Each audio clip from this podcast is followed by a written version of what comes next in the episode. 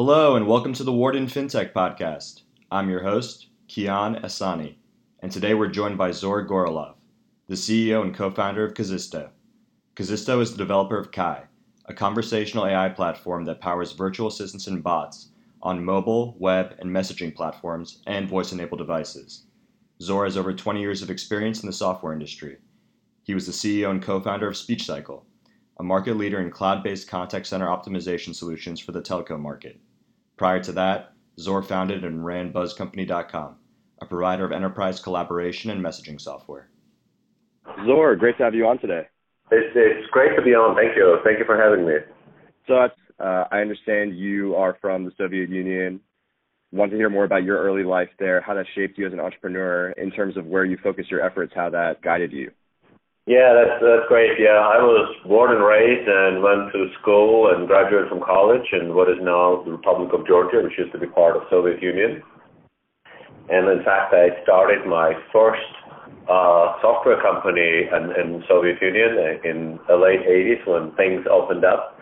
Uh, Perestroika started and with a lot of excitement. And my first software company, uh, we did uh, medical information systems that were built on IBM compatible computers, and we sold them to the hospitals that were in need of information systems that really didn't exist. Um, um, uh, with myself and my co-founder, um, we provided a what is now known as a turnkey solution, uh, the hardware and the software specifically designed for uh, hospital uh, and patient uh, uh, management. The thing that is interesting about my first venture is um, the market was very uh, immature. I mean, things were opening up, but um, you know, we to buy computers. I mean, you know, you couldn't really get Soviet-made personal computers, so we had to get them in in the West with the the economy was not functioning properly. So we ended up buying those computers from uh, foreign students who were uh, studying in Soviet Union. In fact, we would go meet with them and uh, leave them a deposit, and they went home. They bought a computer overseas, they brought it back, and we configured it and installed it and added our software and sold it to the hospital. So it was, it was adventurous. What it made it even more adventurous, it was a cash economy. The Banking system was not functional, so everything that we did was in cash. Of course, was was, was quite interesting. But uh, that uh, the journey ended actually uh, uh, well uh, because um, you know I like to say that I had the most successful exit strategy in in the world. I was able from this venture to save enough money to put myself, my family, my two-year-old son, uh, who, as I as I uh, mentioned earlier, ended up going to Wharton uh, on the plane, and we exited the country, and we landed here in the United States, and then I, you know, continued working in software, which I, I really like. That's a fascinating background. How did that, you think, influence your decision to focus on fintech as a career opportunity? I don't, I don't know if there is a direct correlation of cash economy and uh, and my decision to go into fintech. I I think, but uh, but I did have entrepreneurial experience that is really. But after I came here, I I, I was a software engineer by training. I worked for uh, software companies, including Microsoft uh, and others. Wrote a lot of software. Love love software, uh, but I also had entrepreneurial uh, gene in me somewhere, uh, and I wanted to always go and do do my own thing. Uh, the first company that I, uh, well, after doing software uh, uh, and engineering and product management, playing those roles, I ended up starting my first software company here in New York. Uh, the company was called BuzzCompany.com. We did enterprise messaging and collaboration software. The company we started in the mid 90s, uh, and then uh, exited that business in early 2000s. Um, um, it was we made horizontal software. You know, I think um, Merrill Lynch, Intel, Ford, Nokia were all uh, customers of ours. Um, and it was a very exciting time. Dot com was happening, and uh, we've had a uh, successful uh, exit. Company was acquired, I think, in early uh, uh, 2000, and so that was my uh, first startup in the United States uh, and the, the second overall. And then from there, I um, started a company called uh, SpeechCycle, and SpeechCycle did contact center optimization for the telco uh, industry. Uh, Buzz Company was fairly horizontal, as you could tell from the list of customers. Uh, SpeechCycle was focused exclusively in the telco market, and we built the very first and early versions of virtual assistants, both for phone, uh, uh, but also for smartphones that were beginning in, in, to emerge in, in, in 2005 on. Uh, SpeechCycle was also venture funded and um, exited that business in 2012, was acquired by a public company in New Jersey called uh, Synchronoss uh, Technologies. I had a lot of fun at, SpeechCycle. And the reason I started that because uh, one of my software roles, I used to work at Bell Labs. This was in the early 90s and I was fascinated by speech recognition, and natural language, and AI technologies. And uh, you know, SpeechCycle gave me an opportunity to really take that passion and turn it into a business and help our uh, telco customers around the world.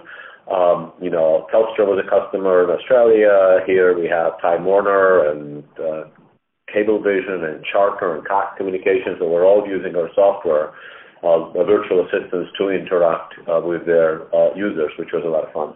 So after you sold SpeechCycle to SNCR, what were you seeing in the landscape that kind of affected your next decision to move forward with Kasisto? Yeah, I um, um, stayed on for a little while for, for, through the integration process, um, uh, but then I started thinking about my next adventure, and uh, I was approached by Stanford Research Institute or SRI. SRI is the same organization that created Siri, uh, and that and then it sold. Of course, Siri was sold to to Apple. They have uh, decades of experience in artificial intelligence technology, and post-Siri, they started working on uh, sort of next-generation virtual assistant platform. And what made it next generation uh, was uh, that it, the, the rather than Siri that, that is uh, very broad but shallow. In other words, Siri knows many things, but it knows very little about every one of those things. You know, SRI's platform was designed for a specific domain or vertical. And the advantage of building sort of domain-specific AI platform was that users could actually have uh, uh, multi-turn conversations uh, with uh, AI systems. And that's the platform that SRI started building. And then they, uh, at the time, they partnered with a bank to uh, try it out in banking. And uh, after they had a successful trial, they decided to create a venture. They have very strong venture licensing program, very well structured, very well designed, and uh, they asked me to lead this venture. So I, I, I uh, became an EIR or ex- executive in residence, the CEO of the venture and co-founder, and then I recruited um, my other two co-founders uh, uh, Sasha Caskey, who um, joined as CTO, still is CTO at Kasisto. He uh, came from IBM TJ Watson's lab. And Dror Oren, who is the chief product officer. Uh, Dror is sort of a godfather of, of Kasisto because he was at SRI working in their venture group, uh, working on spinning out what became Kasisto and he frankly recruited me as the CEO of the venture, and then I recruited him, and he's the chief product officer. And uh, so that's how Kasisto was born, on a very rich set of uh, AI, IP, as well as banking uh, specific data. And then one of the first things that I did after we uh, uh, started incubating the venture at SRI, we went and talked to banks. And there was a lot of interest from banks around the world uh, and willingness to spend to improve their customer experience, to better engage their customers on digital channels, to better service their customers on digital channels through this human-like conversations. And that's that's how Kasisto was born. So, so this this is fascinating. Obviously, a technology like this fits perfectly into what's happening with digital banking and the proliferation of digital and mobile banking. Can you can we talk about just a bit about the industry as a whole? How what are what are digital banks doing? What is the future of digital banking? Um, going forward as incumbent, you know, traditional brick and mortar retail banks move to the digital platforms? Yeah, um, I think clearly, as you said, digital banking uh, is happening, and we believe at Kasisto that um, every bank uh, that is serious about digital transformation uh, needs to have a, virtual assistant as part of their uh, transformation uh, uh, strategy. I'll give you an example. We started working um, early on in, Asia. Our first customer was DBS Bank in uh, Singapore, one of the largest banks in Southeast Asia. And uh, uh, when new CEO came in, he has decided to expand DBS internationally to increase their market footprint but do it through a digital-only bank.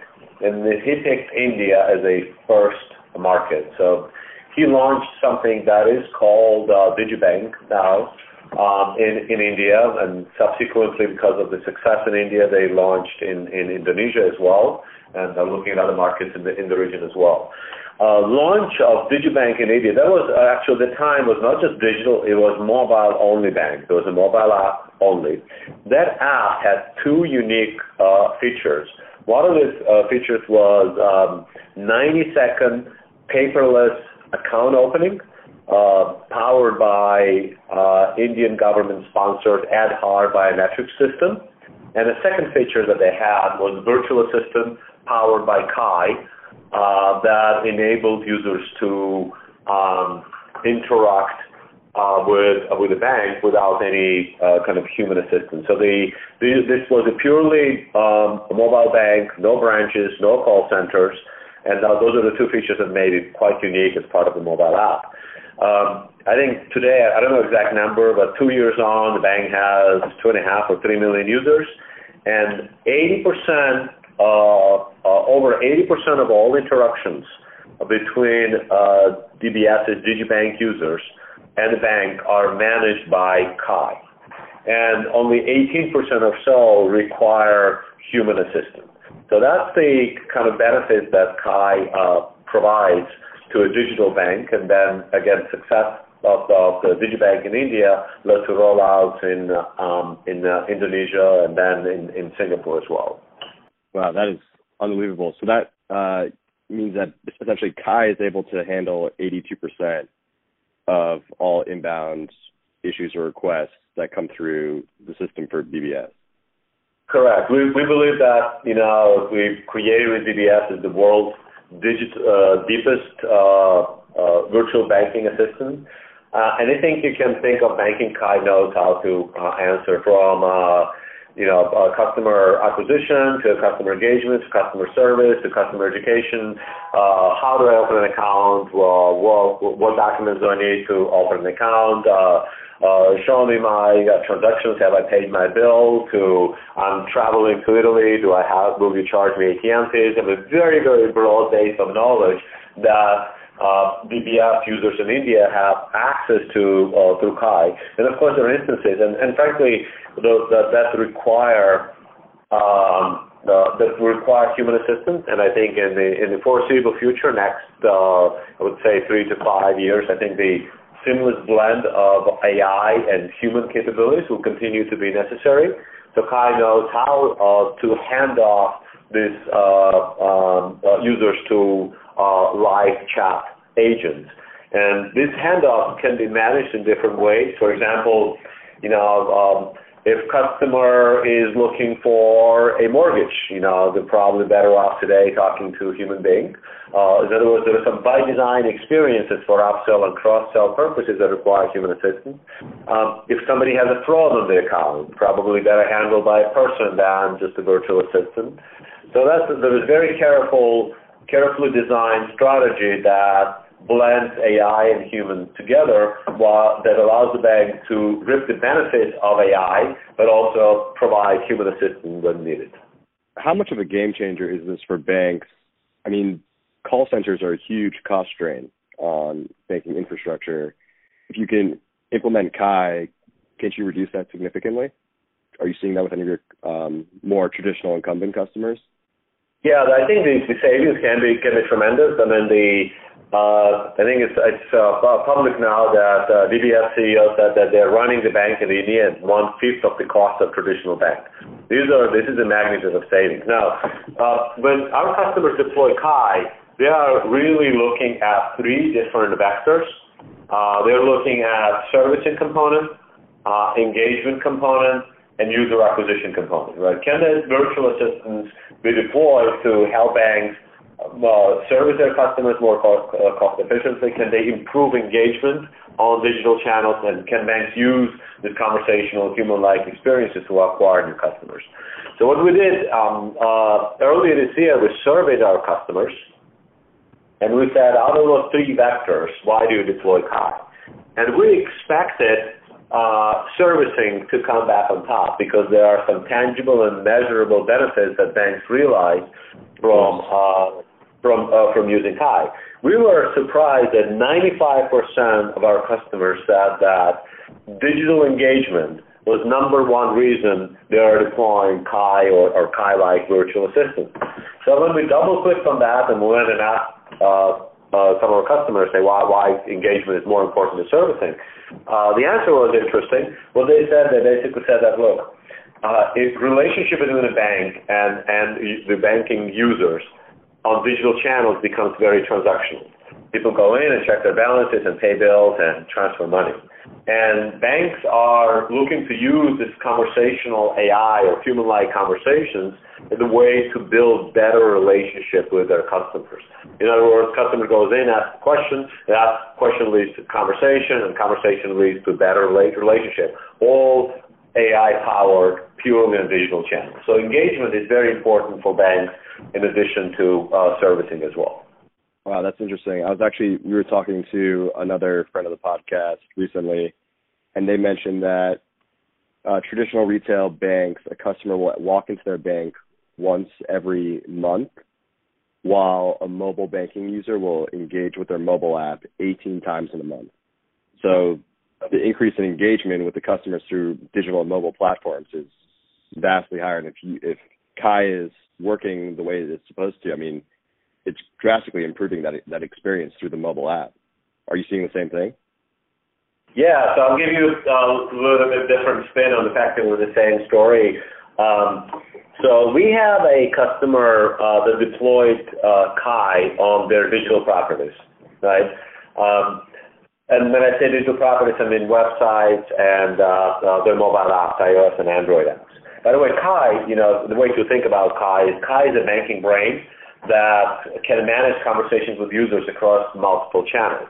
It can have conversations on the web, on mobile devices, on messaging platforms like Facebook Messenger, WhatsApp, and Alexa. The same brain having the, the, the conversation. So to go back to this bank, they deployed Kai, but before they deployed Kai, they have a live chat button like many banks do. So you you go, you tap on the website on live chat, and you start having conversations with live chat. Then they deployed Kai, and Kai was sitting before uh, a live chat. What they saw was quite interesting. They uh, observed 4x increase in digital engagement, and that means users uh, clicked on that talk to us button four uh, times more frequently while they decreased number of live chat sessions with human agents by 50%. So this is, you know, increased engagement, reduced costs. Now, you know, the, naturally the question is why would people, you know, want to interact with AI more frequently than than live live agents? And the answer to that question is if you look at the nature of the interactions, they, they are they are very very different. Uh, people go to Kai and ask questions that they would not think are answerable by human agents. Right? Uh, yeah, let me take an example. Um, uh, what did I spend on Uber on my last trip to San Francisco? Right? This is not a question that you call your bank and ask. Right? But. Kai can actually answer this question. So it's really um, not only it drives engagement because it expands the the universe of interactions that consumers can have with the bank. I hadn't thought about that angle, but of course, I mean, there's constantly times where I'm frustrated with a human agent on the phone because I don't think they even have the answers to the questions I have. There are more examples of that. I mean, they, you know, people go in and ask deeply personal questions, right? Again, things that you would not go and ask your banker, right? Uh, I have so much debt. What do I do? Or I have a gambling problem, you know, just you know, and then uh, you, now you need to this, this, design a persona right? And we help banks do that. That knows how to answer those questions. So we we take uh, social responsibility is part of our AI very very seriously. So when people ask us questions and we know that they do, we go to banks and say, well, how do you want to handle this? I mean, what, do, you, and then, so this results in very interesting conversations between us and banks and very interesting persona creation experiences as well. And that, given, given the um, just personal and in-depth nature of some of those questions, how do you implement uh, compliance and security around how Kai responds to those? Is that that really developed in you know beta when you're building out the uh, protocol with the bank or the client? Yeah, so this is really excellent question. I mean, compliance regulation is uh, is at the core of everything that we do. You know, we we're a B2B2C company. We sell to banks, and ba- banks make our software available to customers, to their customers. And so everything that we do, um, a from um, how Kai interacts with users, uh, how Kai preserves and archives all the conversations, uh, is every, everything is very carefully reviewed by us and, and, and, our customers. And at the core, security is another thing. How do we answer questions in a very specific, very uh, targeted way? Uh, for example, Kai has um, Kai can assign uh, security privileges to different question types. Uh, for example, Kai can, when Kai interacts with you, a bank can say, well, you know what, Kai can transfer uh, money from my users as long as uh, you know they get an, a one-time password and the amount does not exceed uh, thousand dollars. But it's more than thousand dollars. Um, you know, then uh, they need to whatever log into my app if they're doing an Alexa. So all this, you know, the, the uh, security requirements can be worked and are worked by the banks into into our infrastructure and APIs, which we make available uh, to banks. Now, c- compliance is interesting. Uh, U.S. banks and Asian banks are, are looking at it from slightly different perspective. Uh, I think in uh, we are able to deploy our systems faster in Asia. We have multiple customers in multiple regions. I think Kai now runs in uh, seven countries, speaks four languages. And when we deploy in Asia, uh, they are the banks there perhaps are less regulated and uh, we and we can deploy faster. In the U.S., and North America in general, when we deploy, you know, we have multiple interactions with uh, mar- mar- marketing as well as legal and compliance entities within the bank to make sure that um, Kai is fully compliant with, the requirements. And that that just brings up another question I had from earlier. You were talking about how you guys began um, deploying in Asia with DBS. Um, how is Asia different from the U.S. Uh, for financial institutions and fintechs? How do you how does Kai have to interact with them differently? Uh, I mean, I, I, I imagine banking is much more open, especially in Singapore. It's one of the most open fintech economies in the world. The U.S. has kind of lagged behind that when it comes to building, you know, open banking protocols. Um, how how is that different between those two markets, and then Europe as well? Yeah, I think that the uh, working in Asia uh, early on uh, taught us a lot of lessons. Mean, it's not easy for U.S.-based and New York-based startup to work with banks in Singapore and Hong Kong and Indonesia. Uh, you're 12 hours away, 13 hours away, uh, and uh, it puts you know additional level of complexity to uh, any business operation, especially startup. But we're quite happy that we started our uh, journey in Asia. I think in many ways, Asian banks are ahead of U.S. banks uh, in terms of innovation, and I think regulation is one aspect of it. Uh, when we started working with DBS, we were ex- inspired by the CEO's vision. And his vision was, he basically said to us that, look, I have a lot of respect for my competitors in the region. But ultimately, I am looking at, uh, at Alipay and Tencent and Ant Financial. These are my competitors five, ten years out. So, and that that same kind of thinking is driving many banks in Asia to invest. They they feel that Chinese tech giants, and they know not just feel it, uh, are very aggressive in entering financial services uh, in the region, and banks need to respond and out uh, innovate them. And DBS is a perfect example, a bank with, I don't know, maybe 80% market share in Singapore, building its entire uh, digital banking strategy, uh, an expansion strategy in the region is, um, on, on the digital, purely digital bank only. So the threat of Chinese tech giants is real. U.S. banks, I mean, they're looking at Amazon as Amazon a bank. I mean, T-Mobile made an announcement yesterday about checking account. You know, is T-Mobile a bank? Uh, um, there's not same sense of urgency that the you know the Apples and Googles and Amazons of the world are going to come in and uh, start building banking relations with their customers. And I think regulation is one aspect of it. That makes a lot of sense. So as as you've expanded uh, your customer base, you're now working with uh, Liv in the UAE. it was actually funny. I was just looking at their website earlier today, and one of the things on their homepage is hashtag no call center. So no more hanging yeah. up. All the interactions happen. I'm assuming via your white label product with Kai. Uh, how has that relationship developed moving into an economy in the Middle East? Yeah, so we are working with Emirates NBD and then Liv, uh, which is uh, millennial only, millennial focused bank in, in Dubai. And their virtual assistant, uh, her name is Olivia, and she's powered by Kai.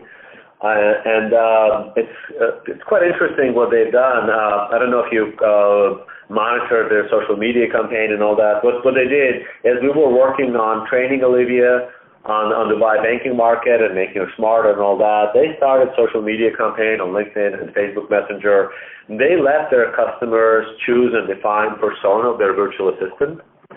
Uh, yeah. And then they, yeah, they had five different virtual assistants, and then uh, uh, then Olivia was selected as a as a persona that they wanted.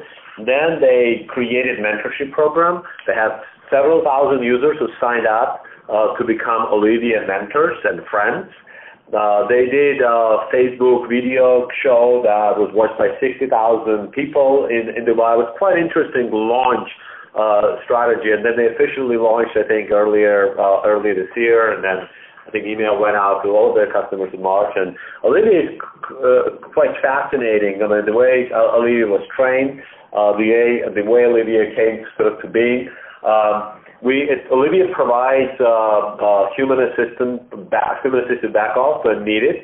Uh, we uh, they have they don't have call centers, but they have live chat agents like most of our customers do. And Olivia knows how to interact uh, uh, with and how to hand off and a, what we call a containment rate or success rate within Olivia. Uh, it's early days, but seems to be uh, quite high as well.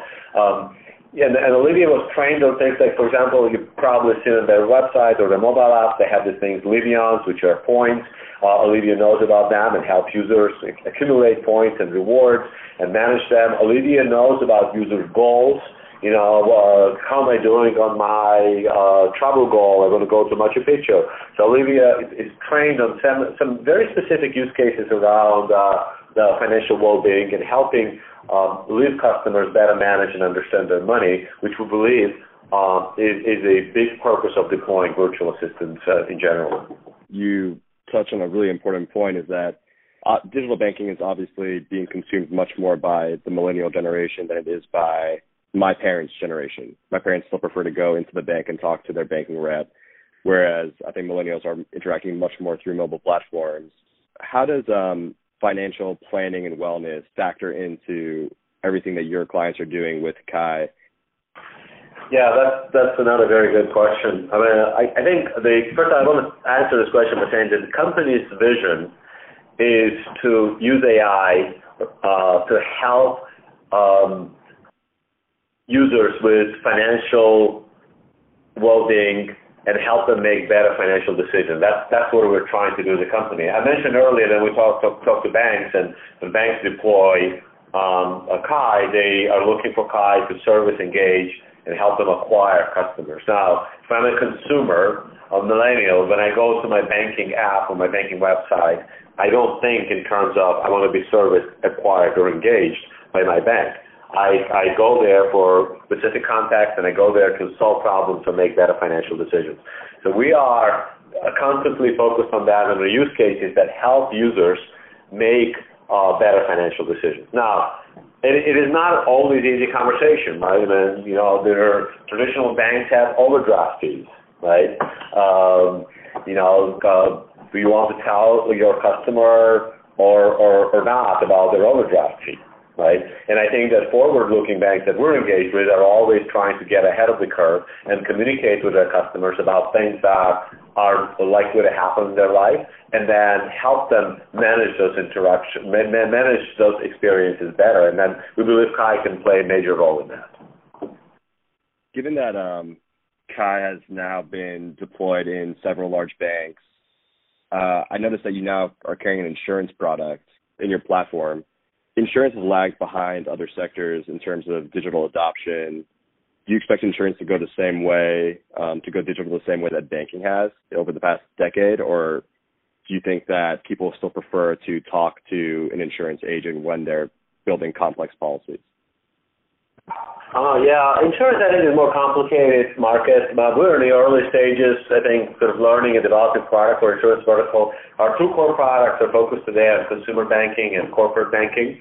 Uh, the one is obviously for retail banking customer, another one designed for you know treasurers, CFOs of major corporations interacting uh, with banks.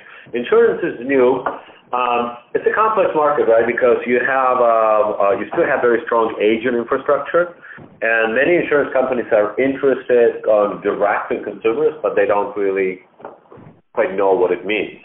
So some of the insurance companies that we're working with are looking at deploying Kai um, and understanding how users can use virtual assistants to file a claim or to get questions about their policy. I think, um, but the agent, the body of agents is still there. So figuring out how it plays out, I think, will take will take a few years. So probably earlier than the banking, uh, and will take a few more years, as I said, to, to sort this all out.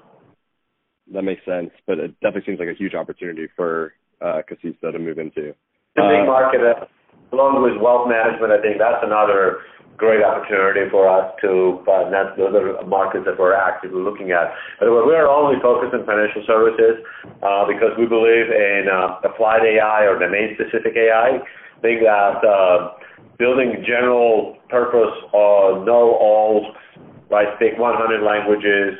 I self-train myself AI is still uh, years off, so we're focused on financial services, and we think we can uh, have serious impact in that, in that market.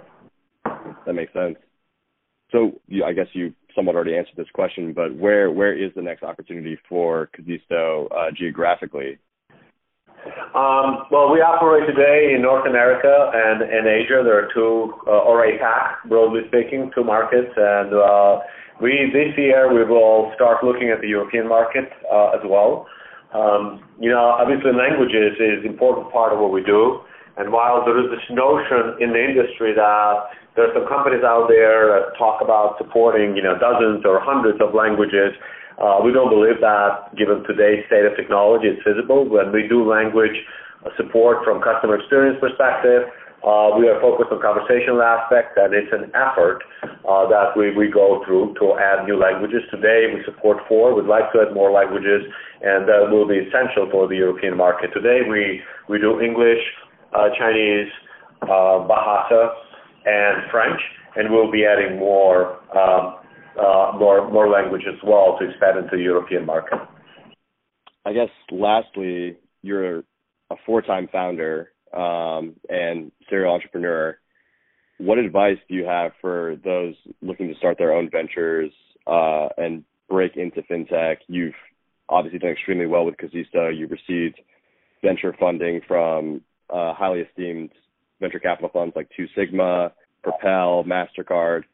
What advice do you have for someone looking to also do this, maybe coming from an MBA? Well, I think three things that are that are important. Uh, one is to have a clear vision statement. I think companies need to have purpose. Why do you exist? What are you What are you trying to do? And then we, you know, we our ours is to um, use AI to help users make better financial decisions, achieve better financial well-being. I think that's important. The vision statement is super important. I think focusing on, and deeply caring about people and employees and giving them an opportunity to learn and grow, uh, I, I think is, is is very important. And three, uh, be very clear and specific on the problem. Is it a you know uh, painkiller or vitamin? They like to say in Silicon Valley, and I think it's you know very true. What's the problem we're solving, and how am I going to solve it? So vision, uh, people, and and the right problem. That's great advice. Zor, thank you so much for joining us today on the Wharton FinTech podcast. It's great to be here. Thank you for having me. Appreciate the time. Thank you.